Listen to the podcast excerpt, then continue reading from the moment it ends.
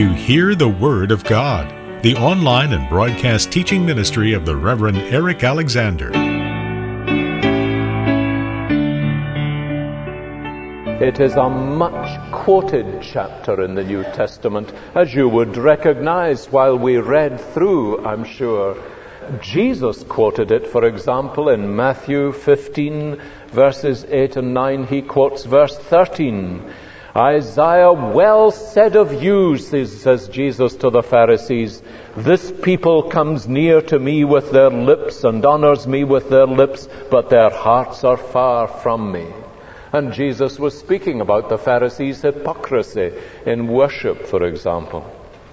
Paul quoted this chapter. You remember in Romans chapter 9, he quotes verse 16, uh, Shall the clay say to him that formed it, who art thou that made me? And so on. He quotes it again in Romans chapter 11, verse 8, where he quotes verse 10. He also quotes the same chapter in 1 Corinthians 1:19, quoting verse 14, "The wisdom of the wise will perish, the intelligence of the intelligent will vanish." Not only so, but I wonder if you notice that there is a reference in Revelation chapter 5 to what we read in verses 11 and 12 the whole concept in Revelation 5 of a seal that has not been opened. Who will open this seal? And they wept tears because nobody could open the seal on the scroll, which was the Word of God, and the Word of God was sealed up. And then the Lamb came, do you remember? And he opened the seal. Now here is where that background comes from in verses 11 and 12. This whole vision is nothing but words sealed in a scroll. So it was obviously a significant and familiar chapter in New Testament days and for very important reasons you do get a key note of the address that Isaiah is delivering right at the beginning in verse 5, where in, ver- in verse 1 of chapter 29, where he says in the second half of verse 1, add year to year and let your cycle of feasts or festivals go on. Because God's complaint is that Jerusalem and his people in Jerusalem, especially the religious leaders in Jerusalem, are at the very center of the nation's religious life. But their religious life and their religious leadership consists solely in observing externals. And the whole religious life of Judah at this time to which Isaiah is addressing himself was an externalism. It was precisely the situation of which Jesus spoke to the Pharisees when he says, Well did Isaiah prophesy of you. This people worship me with their lips, but their heart is far from me. Now, this divorce between the lips and the heart between the outward expression and the inward experience is always utterly fatal. And it is always a sign of an extreme form of spiritual sickness. And we must not imagine that this kind of thing that Isaiah is here speaking about refers to those who engage in liturgy and so on. I came across in uh, a comment on this chapter this morning. Somebody speaking about how Isaiah is here addressing in his world the kind of situation you would find in our world with liturgical worship. That is, with an emphasis upon the outward, with people going on saying the same things and so on. But you know, we cannot hide behind comfortable evangelical barricades like that and imagine that Isaiah is speaking about other people. He is speaking about all forms of divorce between the lips and the heart between the outward performance and the inward desire, between where our lips are and where our heart is. between what we are saying and what we are really feeling, you know.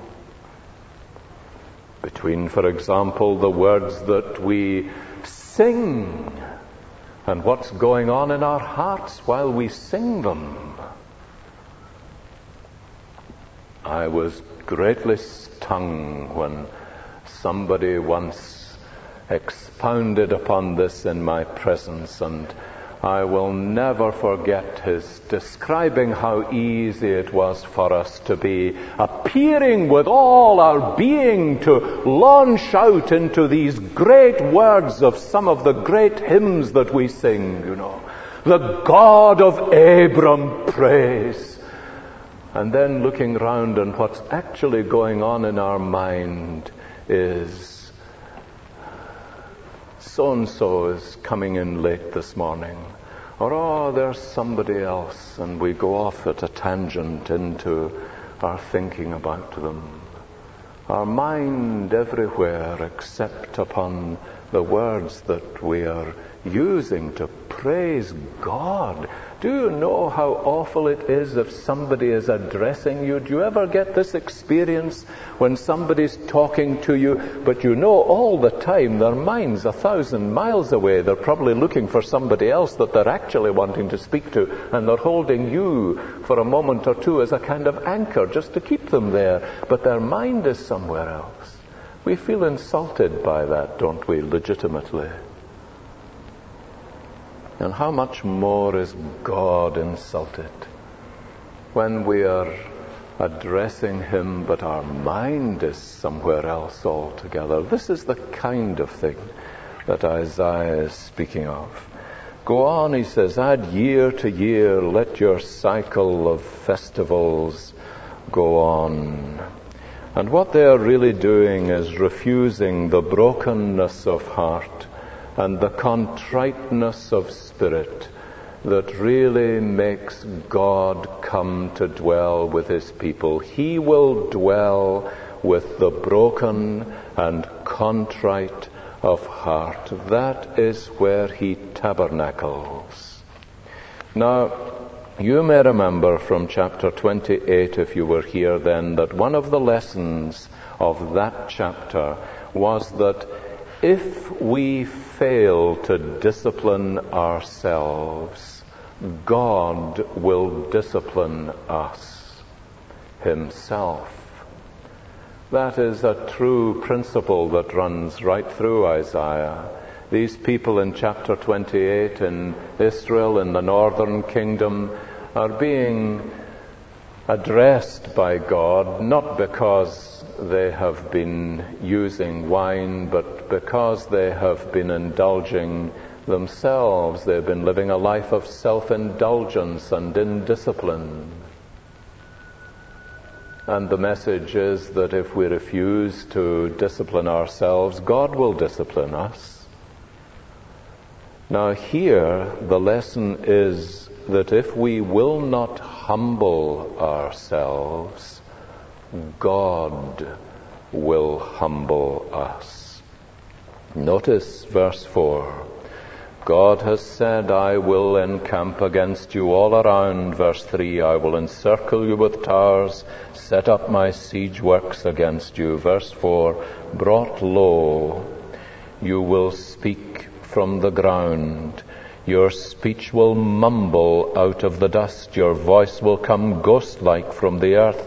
Out of the dust your speech will whisper. Now, the whole principle is that God is going to bring them low. You will know that there are two things that Scripture speaks to us about this theme. It says to us, Humble yourselves under the mighty hand of God. And again and again you get this emphasis in Scripture God's great concern that we might humble ourselves before Him. But then you find that there are occasions, as for example in Deuteronomy chapter 8, when Moses is reviewing the history of the people of God in the wilderness, he says, And he humbled you and tested you in the wilderness. Now, the point is, you see, they refused to humble themselves before God and arrogantly defied him and said it were better for us in the land of Egypt. And God humbled them. That's a great principle, and it's part of the central core of what Isaiah is saying here. Do you notice how in verse 19, when he is speaking about the day of redemption, what will happen in the day of redemption is once more the humble will rejoice in the Lord. Now, humility here is not really a kind of self-effacing spirit or that quality of life that we think of usually when we use the word. Humility is simply bowing before God's lordship over the whole of our life. To humble ourselves under God's mighty hand is simply to live under His sovereign lordship willingly. That's what it means. And here he says, the humble will rejoice in the Lord. And the principle is those who will not humble themselves before God, he will humble. Now, once again in verses 5 to 8, there is this assurance that God is a righteous God, even if he uses the Assyrians he will deal with them righteously. Now, what Isaiah is really saying is we need never be afraid that God is somehow or other going to compromise himself, even when he uses evil men for his purposes, as he did with the Assyrians in Jerusalem because he will come and bring them under his judgment as well. It may be that the Assyrians are the instrument of God to humble his own people, to bring them into the dust, as it were, so that they will ghost like speak from the earth, their dust will speak like a whisper. But God himself will come and deal righteously with these Assyrians he is used as the instrument of his purpose. And he comes with forces associated with nature at its fiercest in verse 6. Thunder, earthquake, great noise, windstorm, tempest, flames of a devouring fire. Do you notice how one of the things that is so striking about Isaiah is that you not only get this tender and beautiful picture of God and His infinite grace that we have found in earlier chapters, but supremely you get this picture of God in His greatness. It is a lofty view of God that Isaiah has, an expansive view of His majesty and glory, the kind of God before whom the nations, at the end of verse 23, will stand in awe. They will stand in awe of the God of Israel. Now that's a note that we need to recover in our thinking in our own day. Verses 7 and 8 of chapter 29 The godless nations who think they have triumphed will find that their triumph is like a dream. They will be like hungry men or thirsty men, awakening and discovering that neither their hunger nor their thirst is quenched. So Isaiah deals in verses 5 to 9 to 8 with the position of the Assyrians. Now, from verse 9, God takes up again the charge against particularly the leaders of Judah. It's a very important thing to remember, of course, that any distinction that we might make between political leaders and religious leaders would be infinitely more difficult to make here because this is what is called a theocracy. That is, God was the king over his people. And every area of life was recognized as being under God's sovereign lordship. An important principle in Isaiah. And here he is addressing the leaders, but more particularly the prophets and the seers verse 10 halfway through. Now, the point about that is that these men whom he is now addressing are the messengers of God's Word, appointed by him to bring his Word to the nation. And if ever there was a nation that was desperately needing the Word of God in all its power and authority, it was this nation of Judah. But do you notice what is happening? Verse 9 says, Be stunned and amazed Blind yourselves and be sightless. Be drunk, but not from wine. Stagger, but not from beer. The Lord has brought over you a deep sleep. He has sealed your eyes, that is the prophets. He has covered your heads, that is the seers. Now notice how the messengers of God are described. They are described as stupefied, blind, unstable, careless, and without wisdom. And then in verse 11, the word of the Lord is as a sealed scroll to them. Now we would say it was like a closed book. The point is that for these messengers of the Lord, there was nothing in the Word of God that they believed they should or could bring to the people of God. For you, this whole vision is nothing but words sealed in a scroll. And if you give the scroll to someone who can read and say to him, read this please, he will answer, I can't, it is sealed. This message is a closed book to me. Or if you give it to someone who cannot read and say, read this please, he will say, I don't know how to read. It is impossible for me to interpret it in other words. Now do you notice these two categories of messengers or prophets? One of them says, the message of God is a closed book. It's irrelevant. It's got nothing to say. It's sealed. We can't get at it.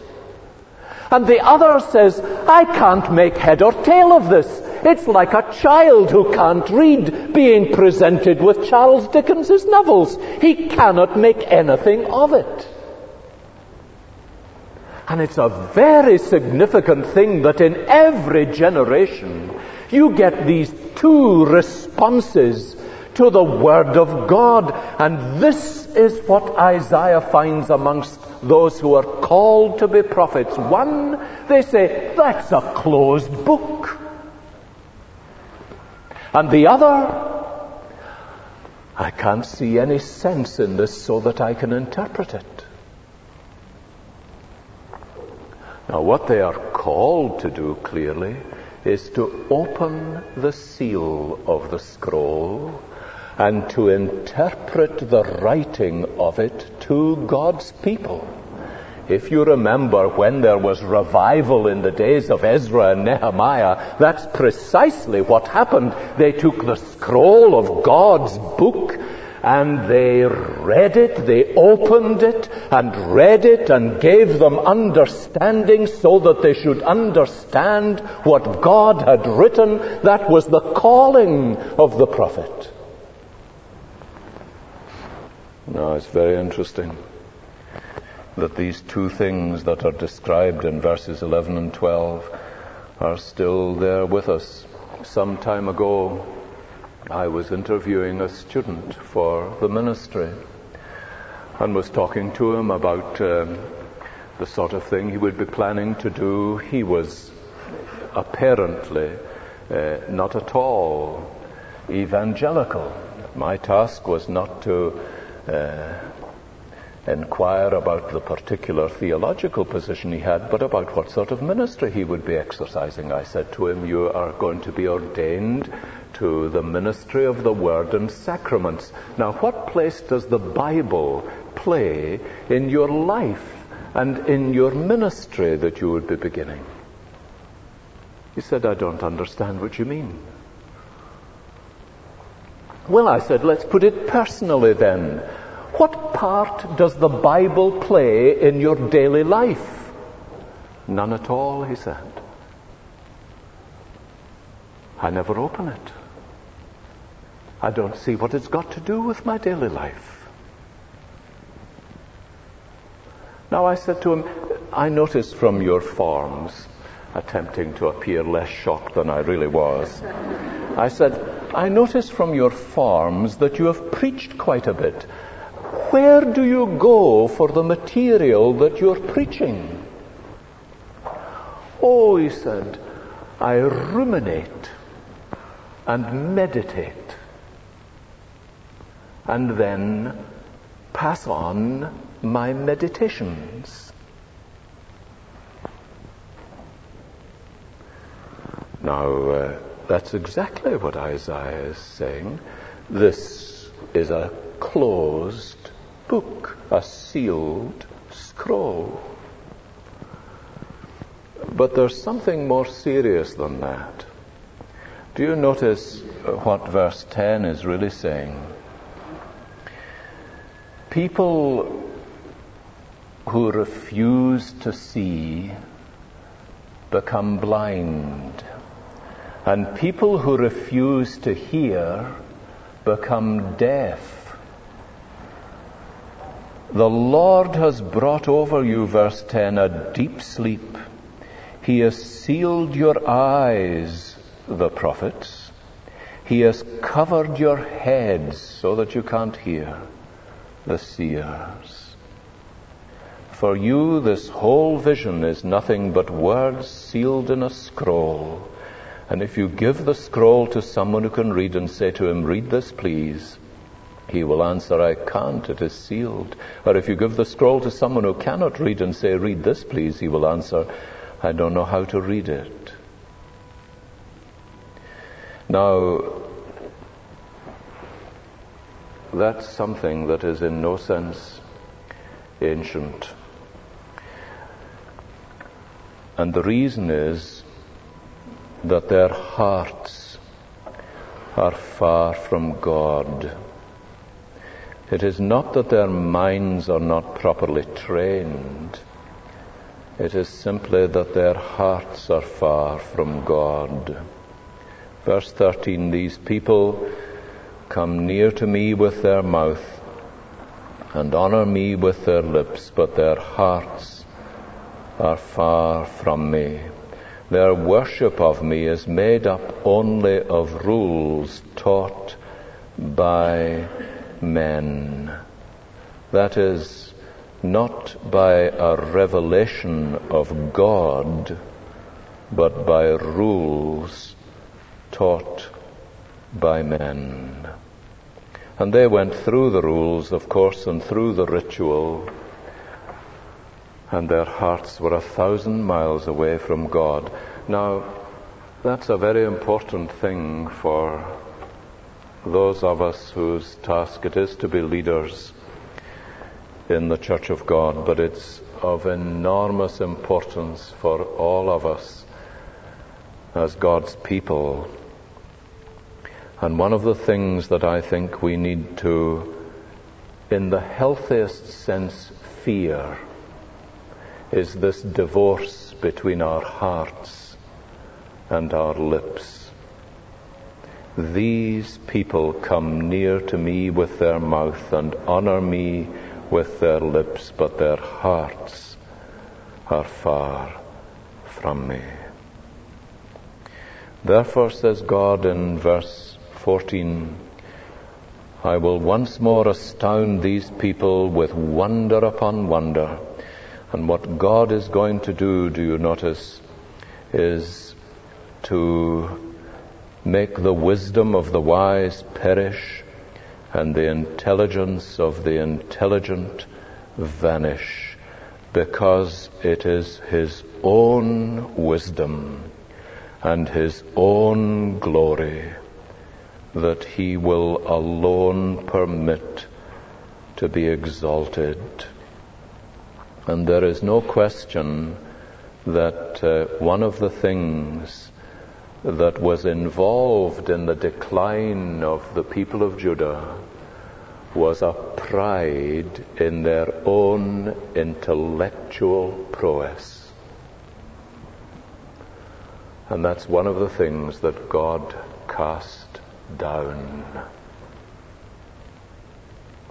It is a principle that Paul takes up in 1 Corinthians chapter 1 and that Isaiah is constantly emphasizing that anything that will raise its head to exalt itself over against God, he will cast it down if we will not.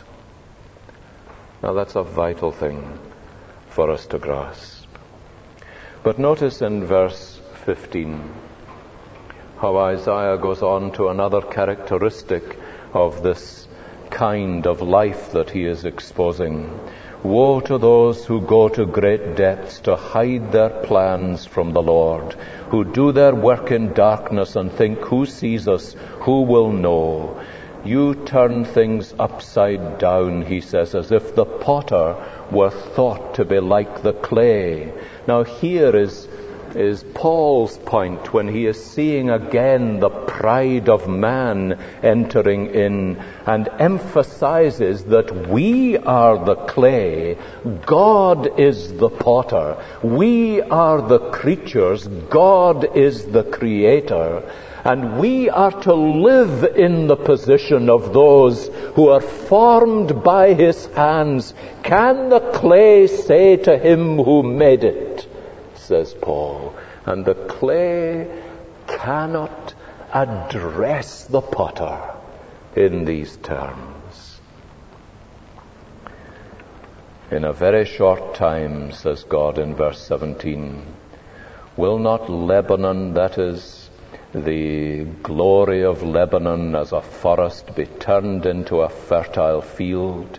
And the fertile fields seem like a forest. Now, you will notice how everything from verse 17 onwards is going to be turned upside down. Lebanon, which is a forest, is going to be turned into a field. The field is going to be turned into a forest. The deaf are going to hear. The blind are going to see. The humble are going to be exalted.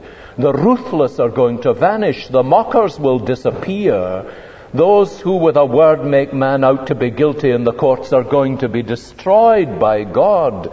Now, you will notice that earlier on he has said in verse 16, You turn things upside down. That is, you put God in the place of man and man in the place of God. But when God begins to make bare his arm, he is going to turn everything the other way around. That is, it will be a mark of the living God coming to move amongst his people that he will turn everything the right way up. Lebanon was a symbol of the great glory and power of men. That was how they viewed Lebanon with its forests. God is going to make it like a flattened field. And the flattened field, God is going to make like a forest. Those who were deaf, He is going to make to hear. The blind He will make to see. He will right injustices. Now this is going to happen on the day of the Lord. And it probably refers not only to the day when God comes to meet with them, but to that last and great day of the Lord which is to come. Therefore, this is what the Lord who redeemed Abraham, verse 22, says to the house of Jacob. And these are God's words of grace to him. To them. You will recollect how again and again we have found this in Isaiah, that God's ultimate purpose is not just judgment. God's ultimate purpose is never chastisement. God does not delight in discipline. Isaiah has said again and again, judgment is God's strange work. His true desire is to draw his people to him in grace.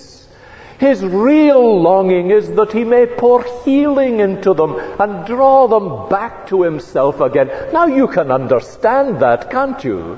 Any parent of any normal kind with any humanity does not delight in disciplining his children. He finds the act of disciplining repugnant to him. Chastising children is something that unless there is something morbidly wrong with him, he will never be able to enjoy. What he longs for is that he is able to embrace them and draw them to himself and see these pale faces becoming lit with joy and blessing again. Now that's exactly what Isaiah says God longs for. He who redeemed Abraham. You remember how Abraham got himself into some messes during his lifetime and came under the discipline of God, but God brought him again to the place of blessing. No longer will Jacob be ashamed and covered with guilt. No longer will their faces grow pale. What is going to happen instead? Well, instead, they will stand in awe of the God of Israel. Those who are wayward in spirit will gain understanding, verse 24. Those who complain, that's a bad translation. Those who are stubborn, it really is. It's the word that's applied to the mule in the Old Testament, you know. Those who were stubborn will accept instruction. That's what God wants above all other things. And it is in His grace that He persists and perseveres with us until He gets us to that place. But that is what is in His heart to do. And the trouble God took with Judah to bring them there, and the trouble He takes with us to get us there. But thank God He does. Let's pray together. Father, we thank you so much for your holy word. We thank you for all that you are and for what you have revealed of yourself in Scripture. And now this evening we long that we might learn the lessons that Judah failed to learn for so many generations, that we may be a people whose hearts are right with you, that we may be a people who humble themselves rather than waiting on God to humble them. And we ask that we may gladly give ourselves to you with an openness that will make us walk with you in joy and peace. May your grace and mercy and peace be our portion this night and always. Amen. You're listening to Hear the Word of God with the Reverend Eric Alexander, a minister in the Church of Scotland for over 50 years. To access more Bible teaching from Reverend Alexander, visit hearthewordofgod.org, where your generous contribution will help us sustain and grow this ministry. That's hearthewordofgod.org. You could choose instead to mail a check to this address 600 Eden Road, Lancaster, Pennsylvania 17601, or call 1 800 488 1888. This program is a presentation of the Alliance of Confessing Evangelicals. I'm Mark Daniels. Thank you for listening. Please join us again next time for Eric Alexander and hear the Word of God.